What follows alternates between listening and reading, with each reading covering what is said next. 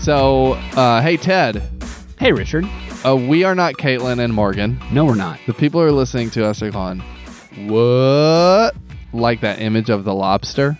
You know the image of the lobster that you post on Twitter when you're like, what? No. There's, it's a meme. Uh huh. They're like that loves lobster meme right now because they're hearing me and you. Anyway, you know, Labor Day weekend's coming up. There's a lot going on. It's 100% week, and we thought we'd take a break. Next week they'll be back with at at full force, but this week we wanted to share something with the listeners of quick to listen. We thought they'd enjoy, which is Katelyn talking about her calling on a show called The Calling. If listeners of Quick to Listen haven't heard of The Calling, I wanted to briefly just sell it. Right. You should because it's the other podcast. It's the other podcast Christianity Today does. no, it's the other podcast. What do you mean? What are you trying to say? I mean, really, there's like two podcasts, and then there's the rest of the podcast world.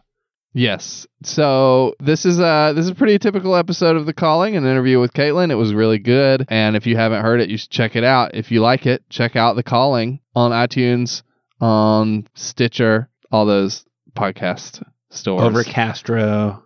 Overcastro. Just plug it. Just click it like the MP3 link and play it in your browser. yeah. Anyway, check it out. And if you like this interview, you should mm-hmm. totally listen to Katelyn's podcast called Quick to Listen. They're already doing that. Oh, Ted, you should. Here's what you should do: go and write and rate and review. Quick to listen. In the meantime, if you want a valuable subscription to Christianity Today at a low, low price, ten dollars that's low. for a whole We're- year of issues, you should check out orderct.com slash quick to listen. That's orderct.com slash quick to listen. Here she is.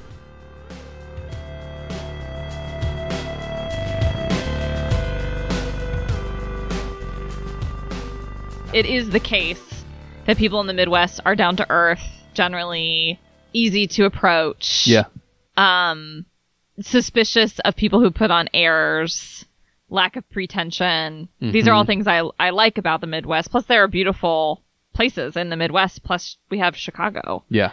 Yeah. Um, but it's just that I've been here for so long. I just want to see other. I want to try to live in other parts of the country to see how I adapt yeah. I could see that. I don't want to adapt anymore. and see like what other Pokemon are out there. Do you? I think there's the same kind of Pokemon as here, You don't think there are like Southern Pokemon. yeah, they're not like hey, I'm a Pokemon. Gotta catch me, Pokemon. Katelyn. You are the author of A Woman's Place. By the time this podcast comes out, it will have been out. Yeah. So you wrote about women Mhm. and work. Yeah. Maybe that has to do with this the, your answer to this question. Maybe it doesn't. I'm actually really interested to know. You know this already. We ask all of our guests how you de- would define your calling. So how would you, Katelyn Beaty, define your calling? Mhm. So I have a prepared answer for this because I've been meeting with a life coach. That's imp- so. Is that like? Okay, we're gonna go into this. Yeah. Is that like one of the things that happens when you meet a life co- coach? Is they go, "We're gonna figure out what you're called to do." It's not that direct or programmatic, but I, through the course of several sessions, we develop a life purpose statement, which is about as close That's to pretty close a, to a calling. Yeah. this is your calling. And it's not wrapped up in like, this is your specific job or job title. It's like in whatever area you're working, this is what your specific or unique contribution is. So my life purpose statement is I am the docent Gonna need you to define that for me. a docent is a it's actually usually a volunteer at a museum who takes groups of people around and shows them all the interesting things in a museum and explains why it's important and gets them really excited about what's in a museum. Got it. So I am the docent who leads people in a way that educates, informs, inspires worship, and calls people to a deeper and better life. Cool. But in my day to day life, that is going to come across in my writing.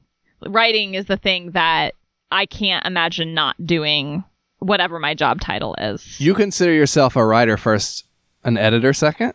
in my heart of hearts, yes. In my day to day work, it's rare that I would spend much time at CT writing.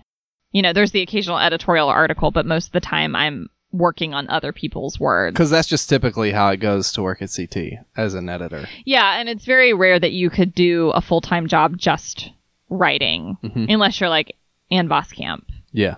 or Stephen King. So, but do you aspire to be Ann Voskamp? No, and here's why. I really enjoy belonging to an institution. Mm. I enjoy belonging to an organization or a subculture that is clearly shaping the direction of a culture or a community. I don't, I have less trust in an individual being able to do that. So for some people, working at institutions is maddening because you you feel like you know the right thing to do, Because those you people feel are selfish, right? um yeah.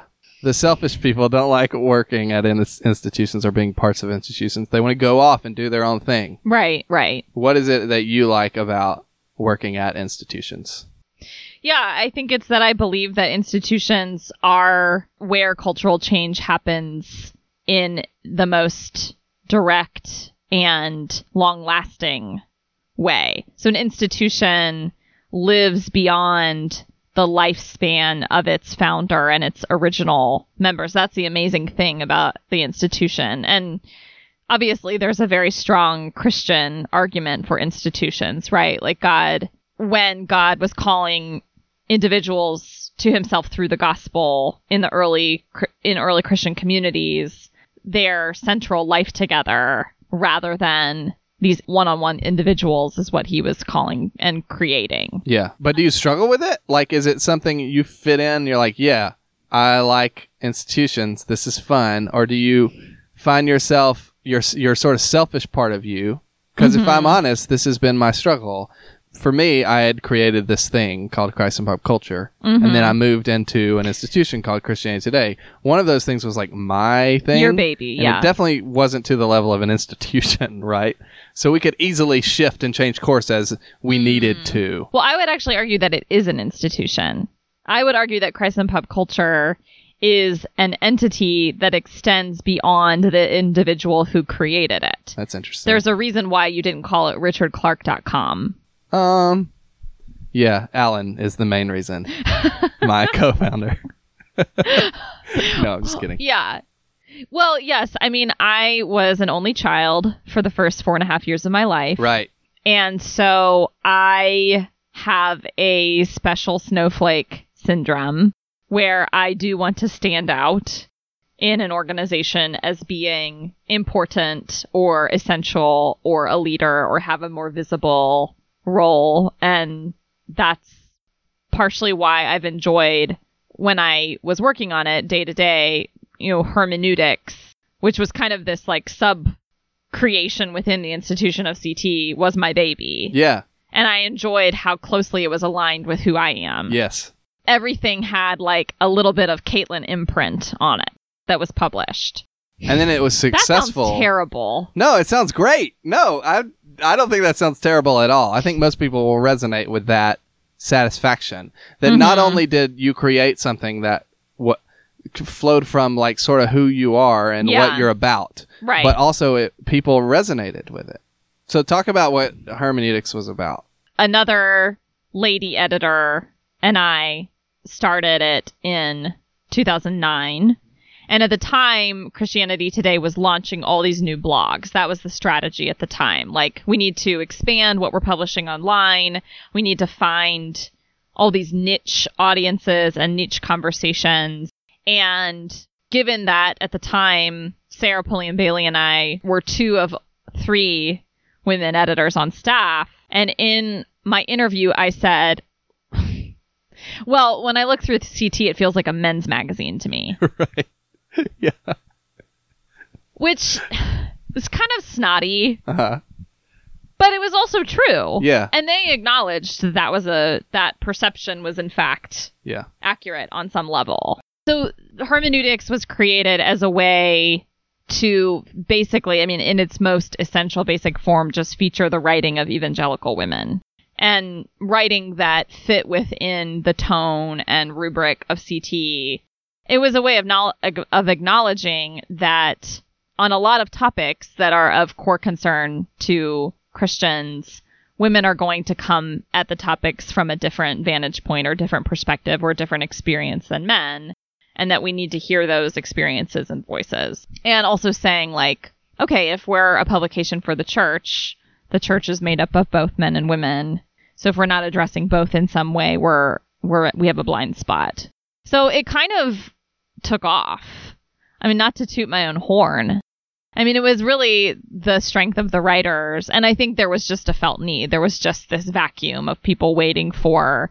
I mean, one of the words that we use that can sound a little pejorative to other women's publications is like, we're thoughtful. You know, we're for like, we're for Christian women who don't like the other Christian women stuff out there. Yeah. You said your calling was to be a docent. At what point did you realize that that was your calling? So I think one of the earliest experiences that I had that, for example, made me realize I love writing and I love having people engage my ideas in my writing and getting feedback on it and having the sense that I've shaped how people think about the world is working on the student newspaper at Calvin College. And Calvin is one of the rare Christian colleges that has a dance minor. So that's that flows from a reformed theology of like every human enterprise falls under the lordship of Christ and dance is no less something that we can redeem and, and use for the glory of God. So they have this dance off every they call it dance guild. I was in it once and danced to a Beastie Boys song. Uh huh. Uh huh. Which one? Something from their robot album. Hello Nasty. Even Nasty. even Hello Nasty can be redeemed. Okay. anyway, I wrote a piece about Dance Guild for the student newspaper as an editorial, and I had all these friends or acquaintances come up to me and say, "I'm so glad someone finally said that." Or I'm so glad that you addressed my concerns about this. Huh.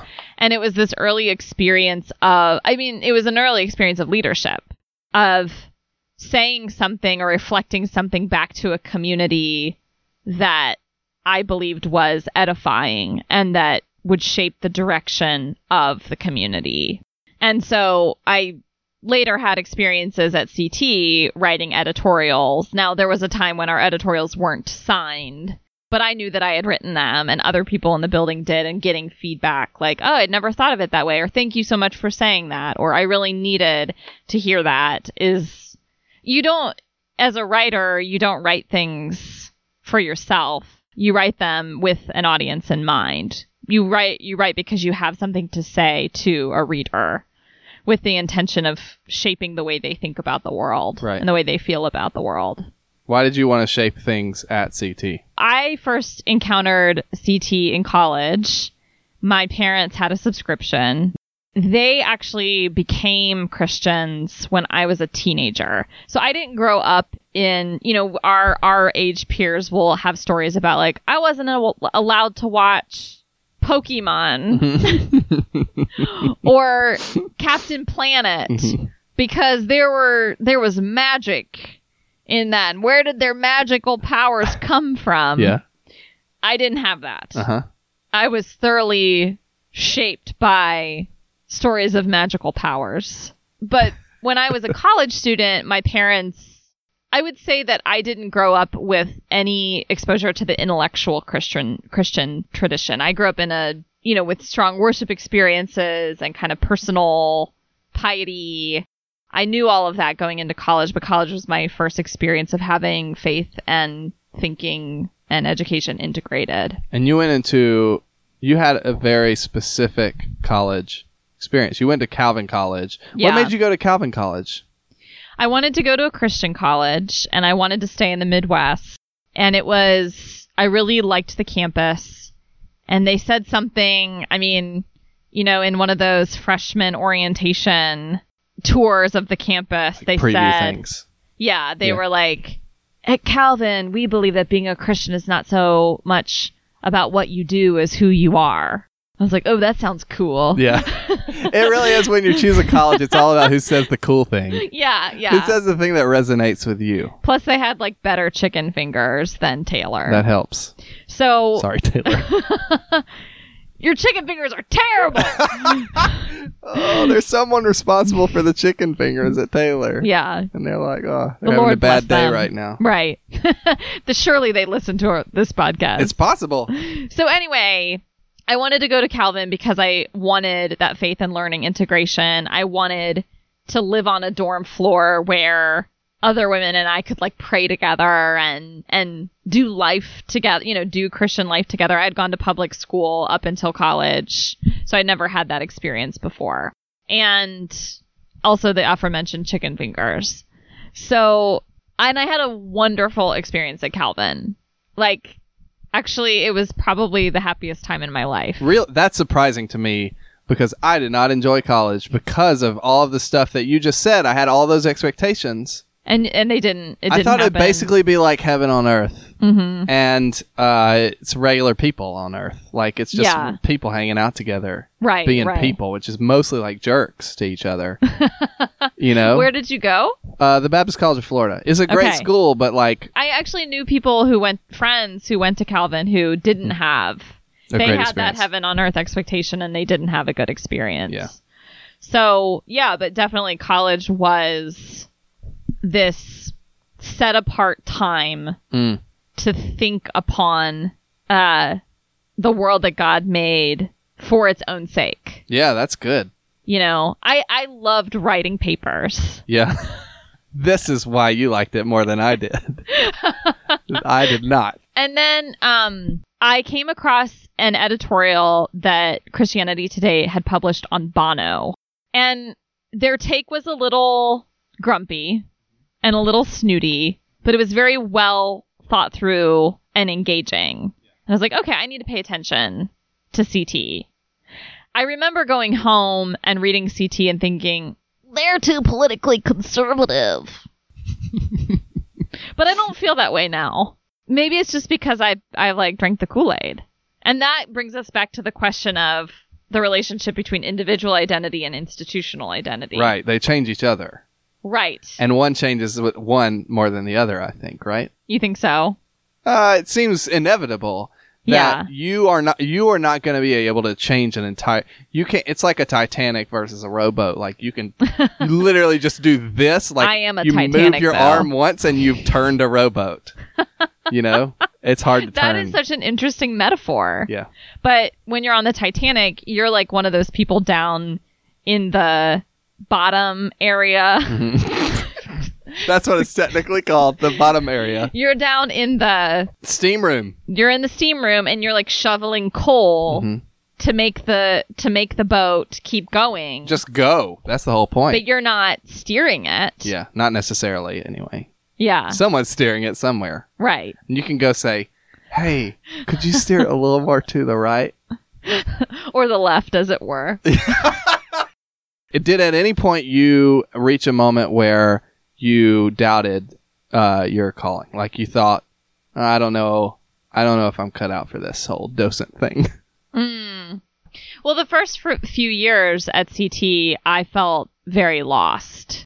I was not used to the expectations of deadlines.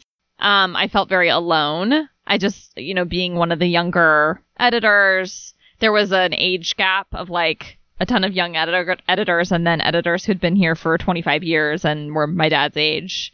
There weren't any women uh, like senior editors. So I, I didn't feel like I had a natural mentor to go to and say, what do you do about this? Or, you know, I need your advice on this or whatever.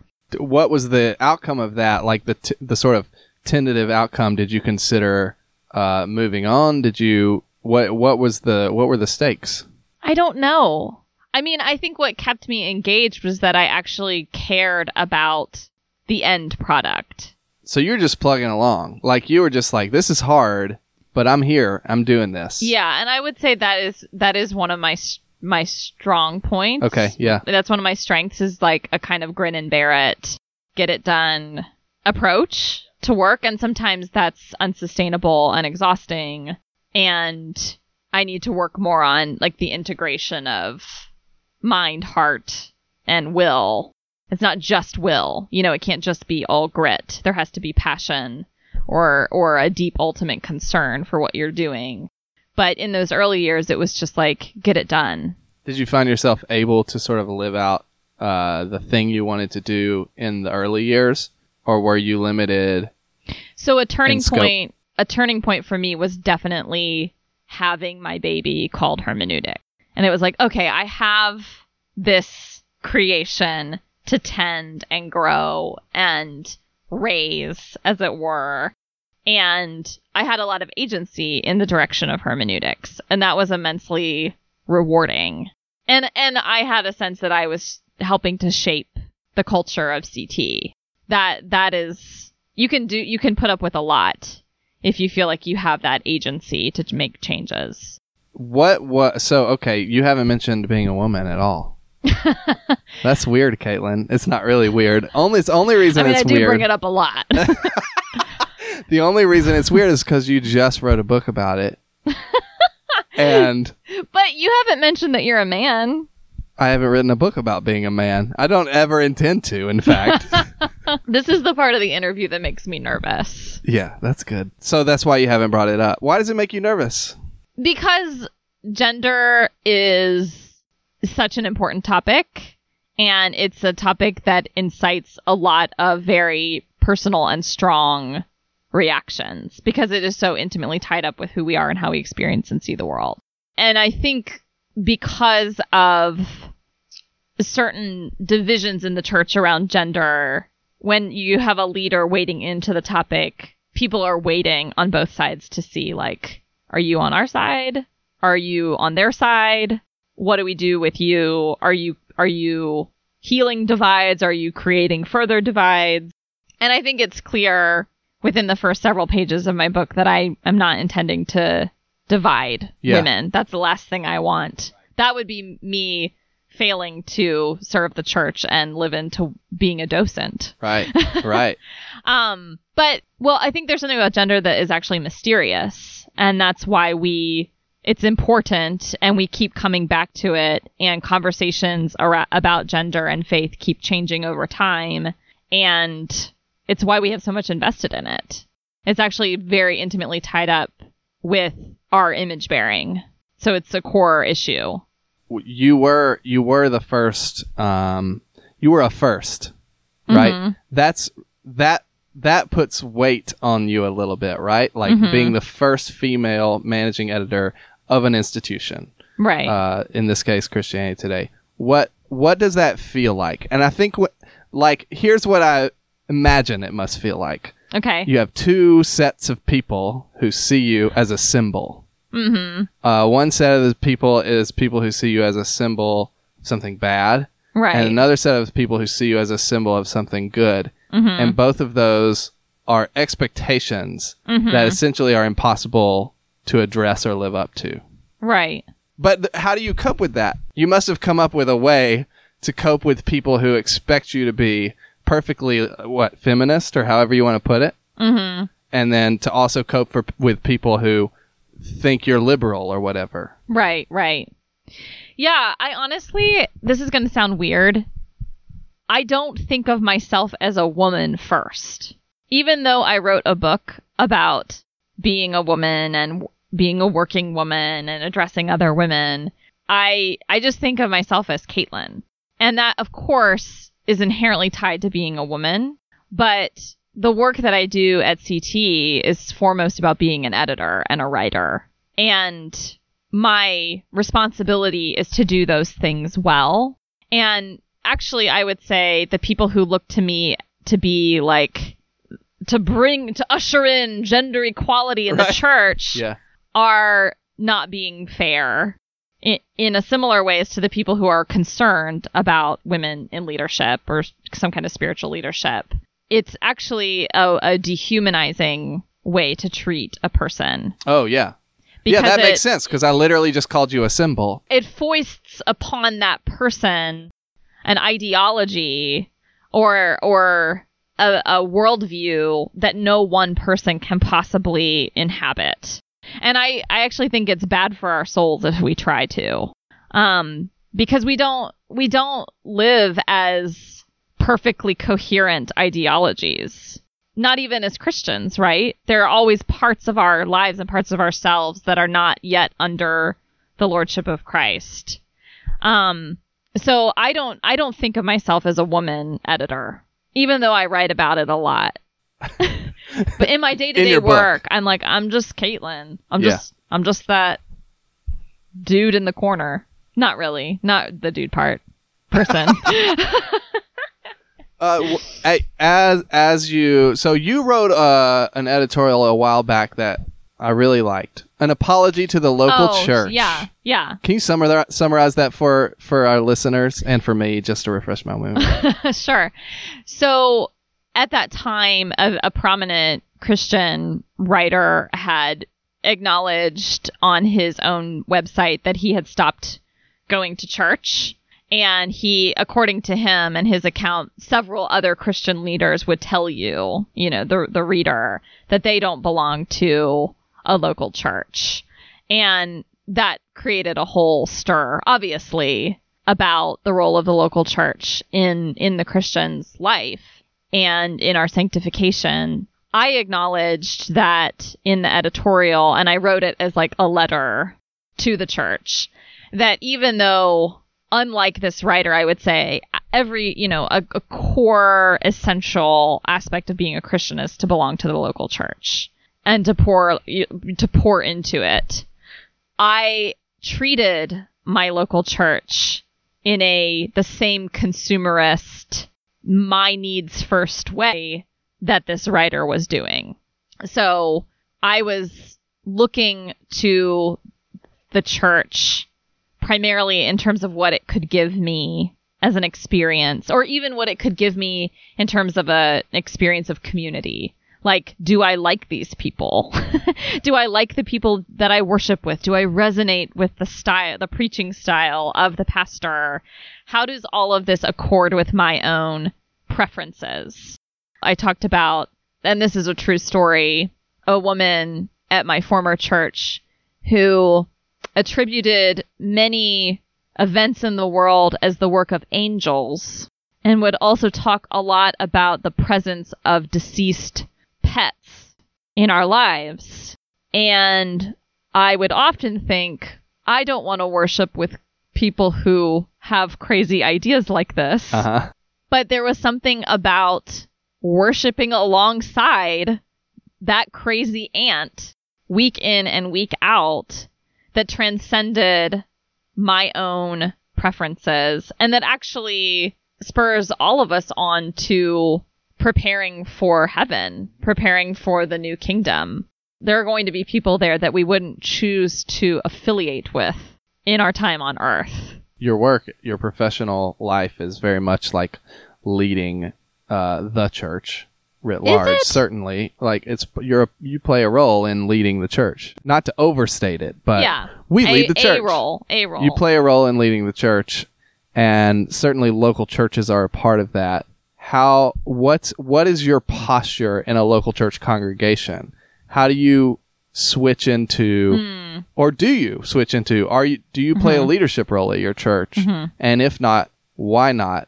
Mm-hmm. And what is that like? So my answer is like is horribly cliched, but so there's something about my work during the week that's very public and very visible and that requires me to be on even when I'm not at work. Like I wear this identity hat throughout the week. I am the managing editor of CT. On the weekend and especially on Sunday morning, I want to take that hat off and put on the hat of Jesus follower you know, a mere Christian. And so what that actually means is that I don't teach Sunday school very often. Um, I don't I don't aspire to a leadership role in the local church, even though I have fellowship with other Christians there. And that's I actually think that might be good for my spirit to not be a professional Christian every day of the week.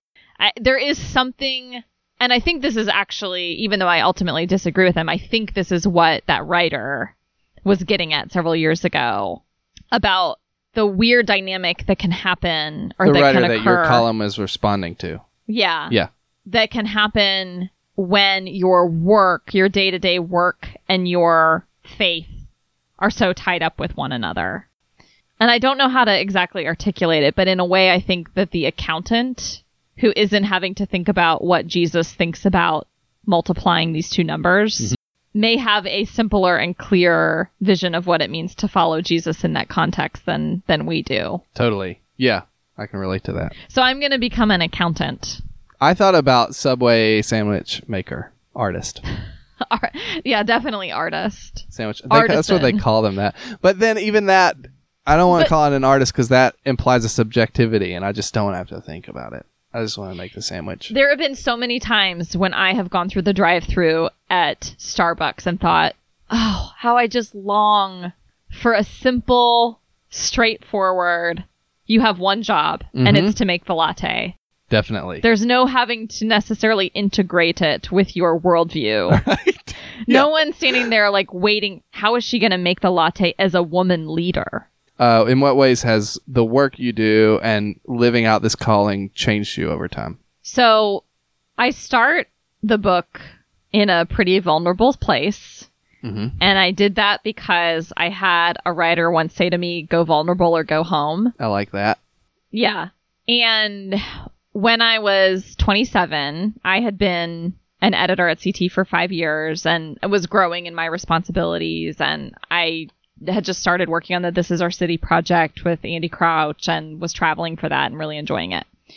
And I was also engaged to be married. And at the time, and a lot of this was, I think, subconscious, but I assumed that once I got married, I would either stop working or work would certainly take a back seat, not only in terms of my time and energy investment, but also in terms of my identity.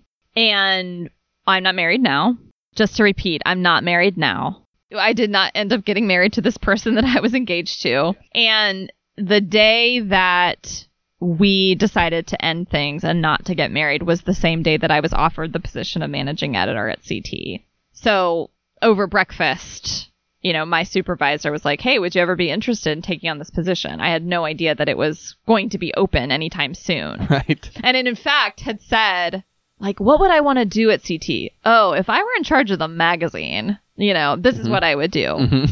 And then over lunch, my fiance at the time and I ended things. And naturally, I've thought a lot about the the meaning of that day in my life. And I think just, you know, very simply, I experienced it to be God's providential care and provision, and and also cemented that my writing and leadership and docenting isn't something that I would put on the shelf of my identity if I were to get married and have children. That it- would still be true about me, even though it may be expressed in different realms or arenas.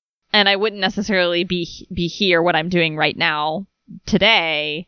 It's still part of what God has created me to be in the world. Can I ask you to speculate? Because I think this would be beneficial for some listeners. Okay. If you were to get married and have kids, what would your calling, living out your calling, possibly look like in that scenario? It's really hard to say because you, you think that you have an answer to that based on who you are now.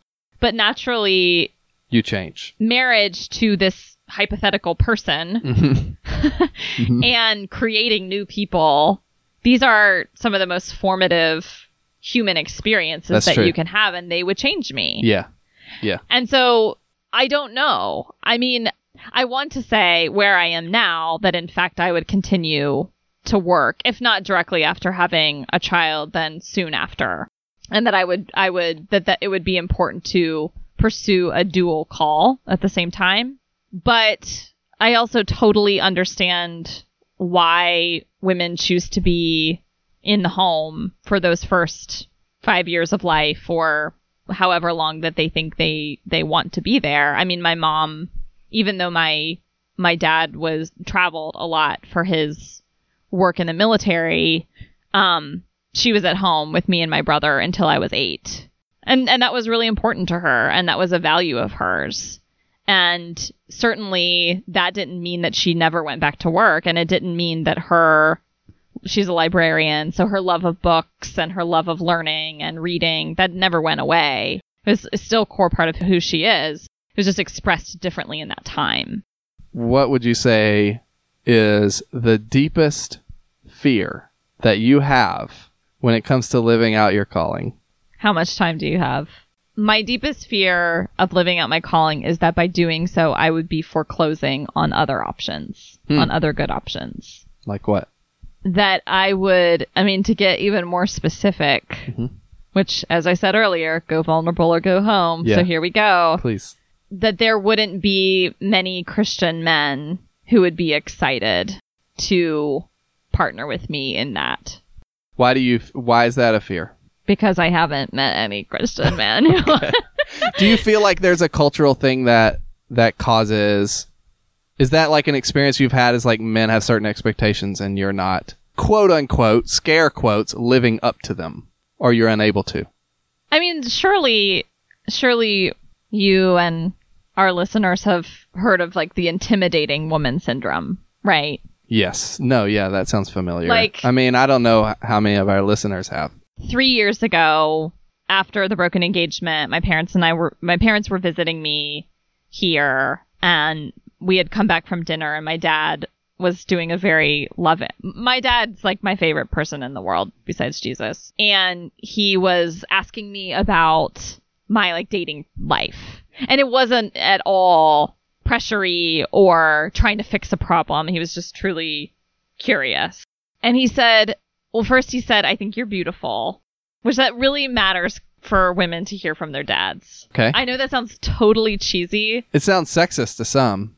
I don't know. No? And I didn't, because I know my dad and I know his heart, I didn't Yeah. receive it as that. So you th- that was super encouraging. Not even complicated. It was, just encouraging. Yeah, it was just really sweet. Okay.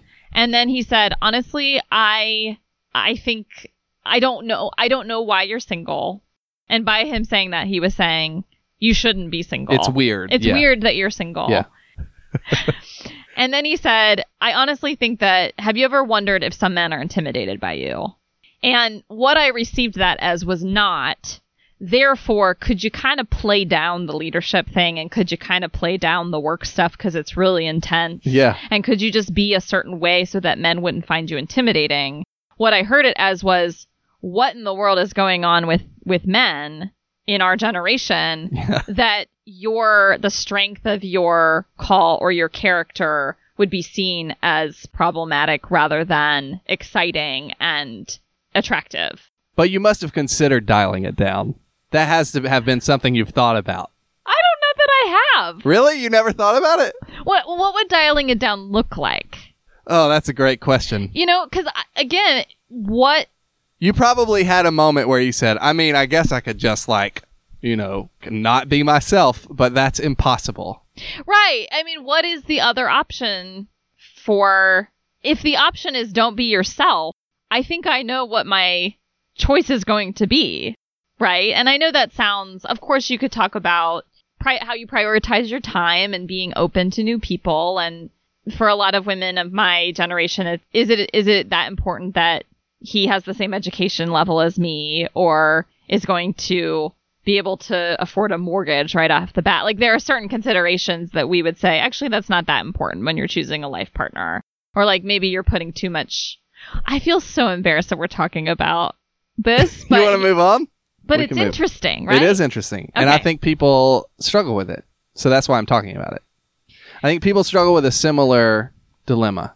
Whether it's men who feel like they should be more manly and in- Right. in, control, which Right. is something I've struggled Have with. Have their stuff together. yeah. Or or women who feel like they're too intimidating. Yeah, and and there's honestly some reassurance in knowing that we are in this cultural moment that is truly unprecedented in terms of women's education, women's advancement in the workplace. Meanwhile, we we know about men having not all men, of course, but some men Hashtag not all men. hashtag not all men, but a lot of men seeming to have trouble securing this what we've considered kind of core signals of adulthood. And so we have this imbalance among the sexes, and then we also have an imbalance in numbers in the church. Like there are just more women than men in the local church. So we're in this really strange moment. Yeah, I was going to ask uh, what role the local church plays in this dilemma, uh, if you would call it a dilemma. This you seem to want to eventually be married. Yeah, definitely. So what role? uh, uh, uh, but but I'm not like I mean I have lots of other things going on and like it's not like I'm like desperate. I mean it's it kind of might be nice. Someday. it's totally fine. It's totally fine. Okay, so in the local church, uh, what are your expectations, and does it live up to that? And what Mm. what role has the local church ultimately played in this? hmm Yeah, I mean, I, I think that I think most Christians would agree that meeting a spouse in the context of the local church is, is in some ways preferable to trying the online dating scene. And it's not that, you know, people meet each other online all the time and it works, but there's something about coming from a similar spiritual context that really helps. And part of what we agree to in the church is to support each other's marriages. And so that is a really fruitful context for dating. It's also a place where you're you understand it's not just the two of you as individuals trying this out, but you're held accountable in this bigger. You you invite people to speak into your lives as a dating couple. I think all of that is ex- extremely healthy. I do wonder if churches need to grapple with this these imbalances that we've been talking about in terms of maturity and then just sheer numbers between single men and single women and and help men adjust their expectations maybe and ask is it a deal breaker that she has if, that she's going to grad school? Why would that be a deal breaker? And I, I in some ways i'm speaking hypothetically or I, I don't have a specific church or person in mind. Sure. but some of the things that we label intimidating in women is there a reframing that could happen where those things are actually seen as valuable and signs of maturity and purpose in a woman's life Uh, you are also the youngest managing editor yeah at Christianity Today. More identity things, right? Yeah. More like symbol things. right Uh, so because that is the case, I'm going to ask your age now now. Yeah What's your age? 31 So you're 31. So you just crossed over into 30. yeah Pretty- yeah and what a relief oh my God. Now you're like seriously, really, for real, an adult.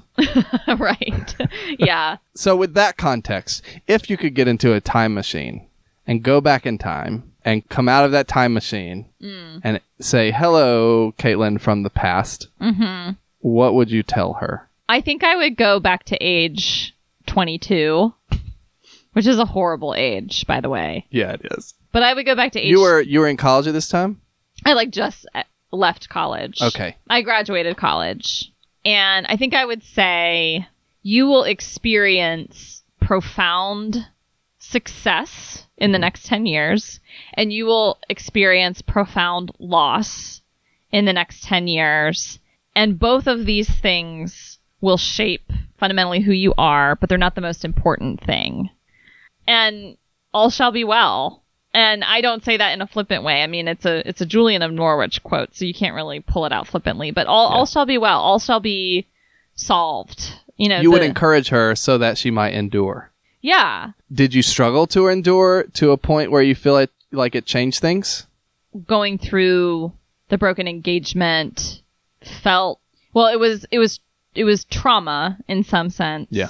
and i feared that my very self was being taken away Yeah, or denied sure. in that experience and that is not true and it's also not true that the success and the accomplishments tell me the most fundamental thing. They don't give me myself any more than the broken engagement took myself away. Yeah, it's the shift from doing to being.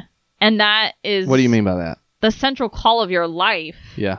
is to be an image bearer of God and to receive his word to you, Mm-hmm.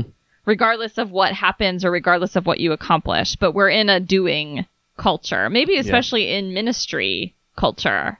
It it really is about numbers and accomplishment and what are you doing for the Lord? Have you seen Crazy Ex Girlfriend? Oh yeah.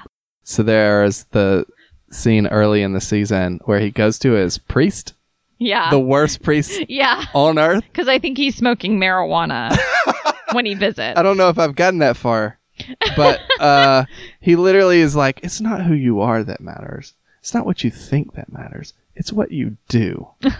and I'm like, "That is terrifying." That's like the opposite thing. yeah, Yeah. of what Jesus says. I think. Yeah, and so the doing, but the doing thing, I mean, I love, I can't go through a day without feeling that I have accomplished something very tangible Mm. on my to do list. That drives you crazy to end a day and feeling like you haven't co- accomplished something. Like vacations Yeah.